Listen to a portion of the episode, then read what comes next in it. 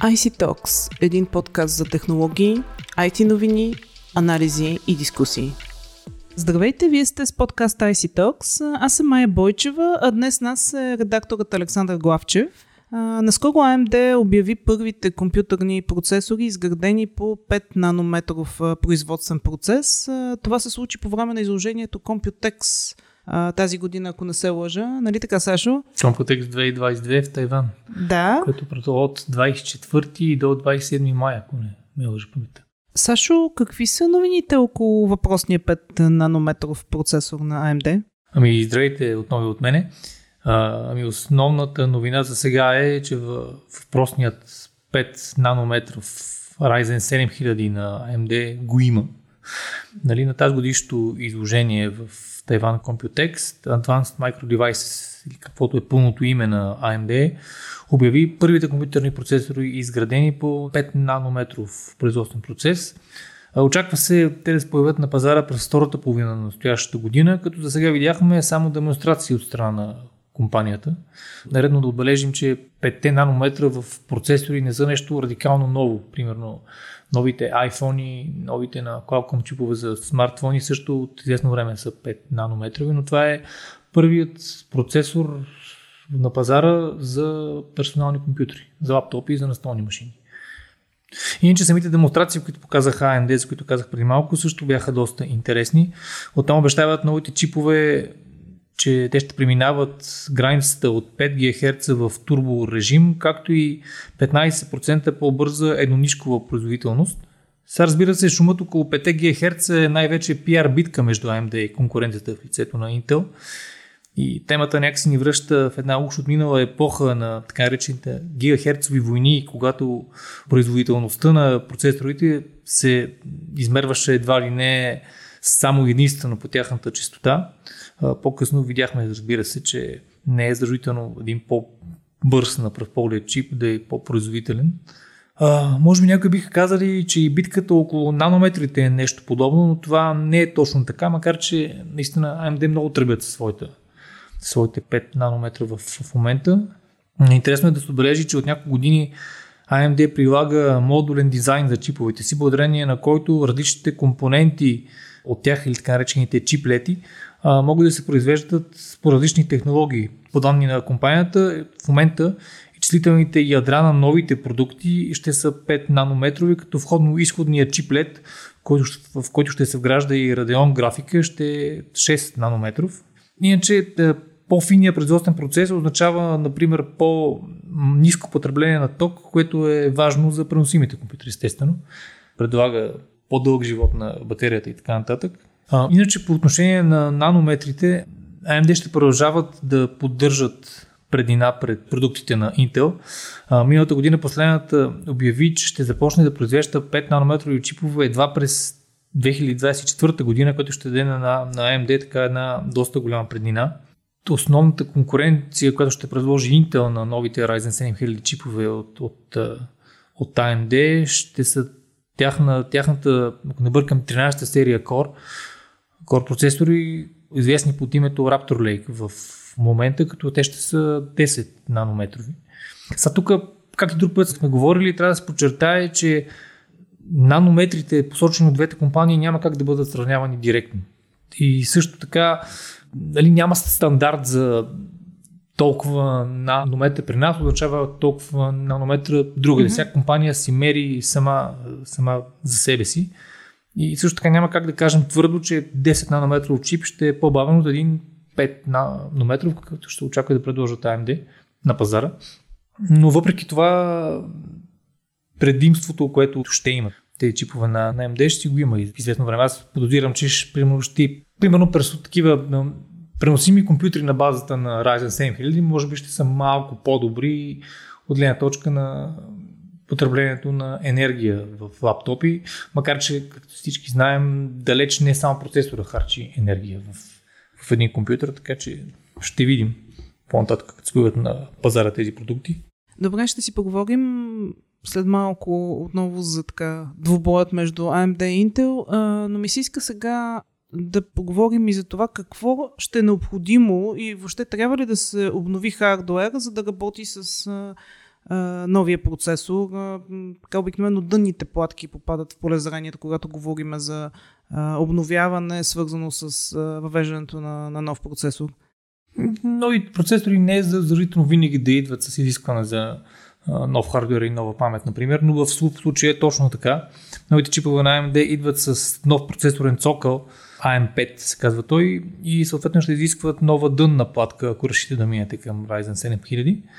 А, също така, доколкото знам, тези процесори ще работят само с новия стандарт оперативна памет DDR5, като тук пак ще се върна на Intel.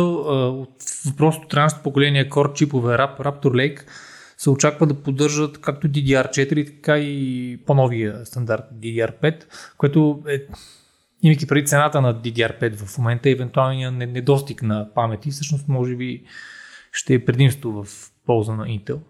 Добре, AMD или Intel? Кой е победителят тази година?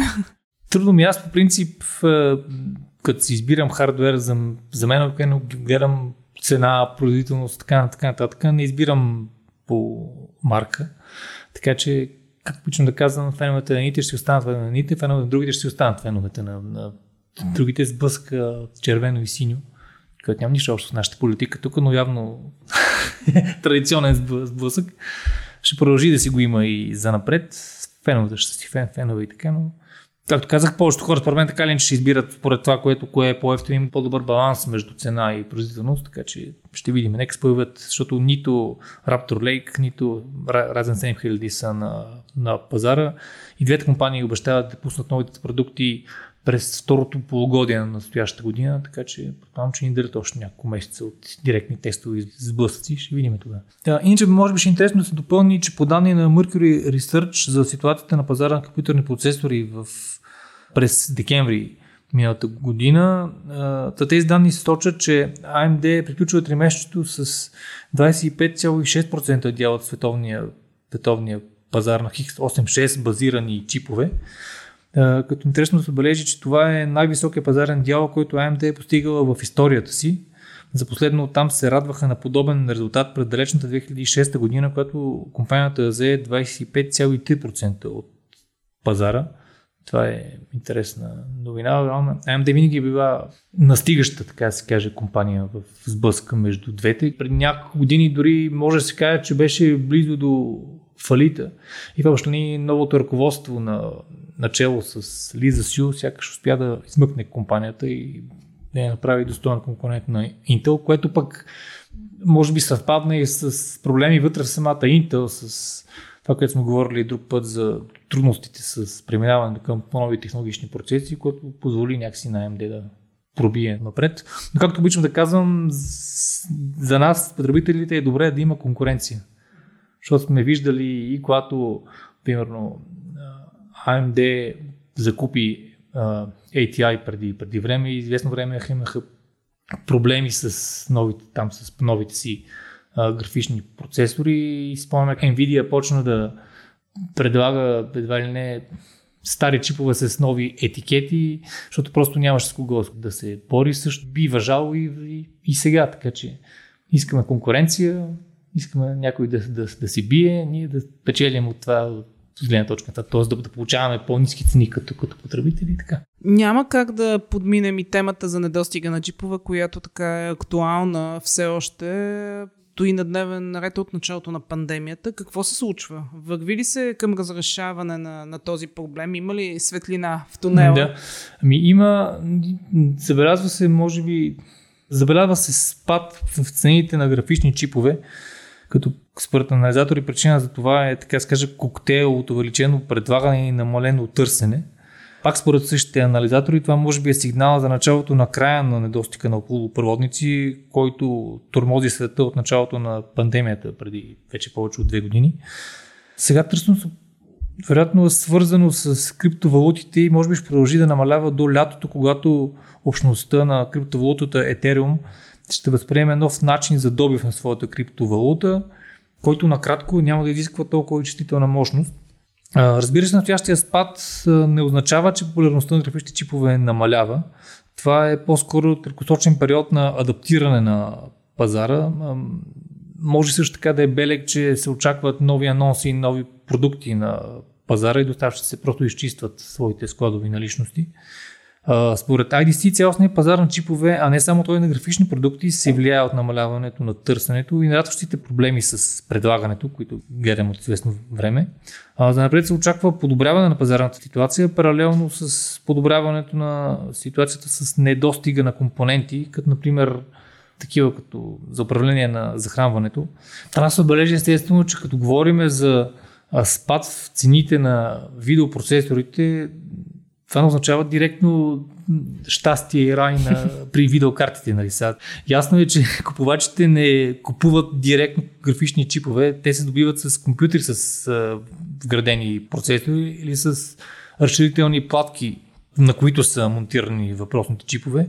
А, една видеокарта състои от редица други компоненти, които минават през традични вериги за доставки. Съответно, всяка компания от тях допринася със своите маржове към това колко клиентът плаща. И нали, съответно, ако имаш забавяне на някакъв важен компонент от тази видеокарта, може изобщо тя да не се появи mm-hmm. на пазара, въпреки че цената на процесора е спаднала.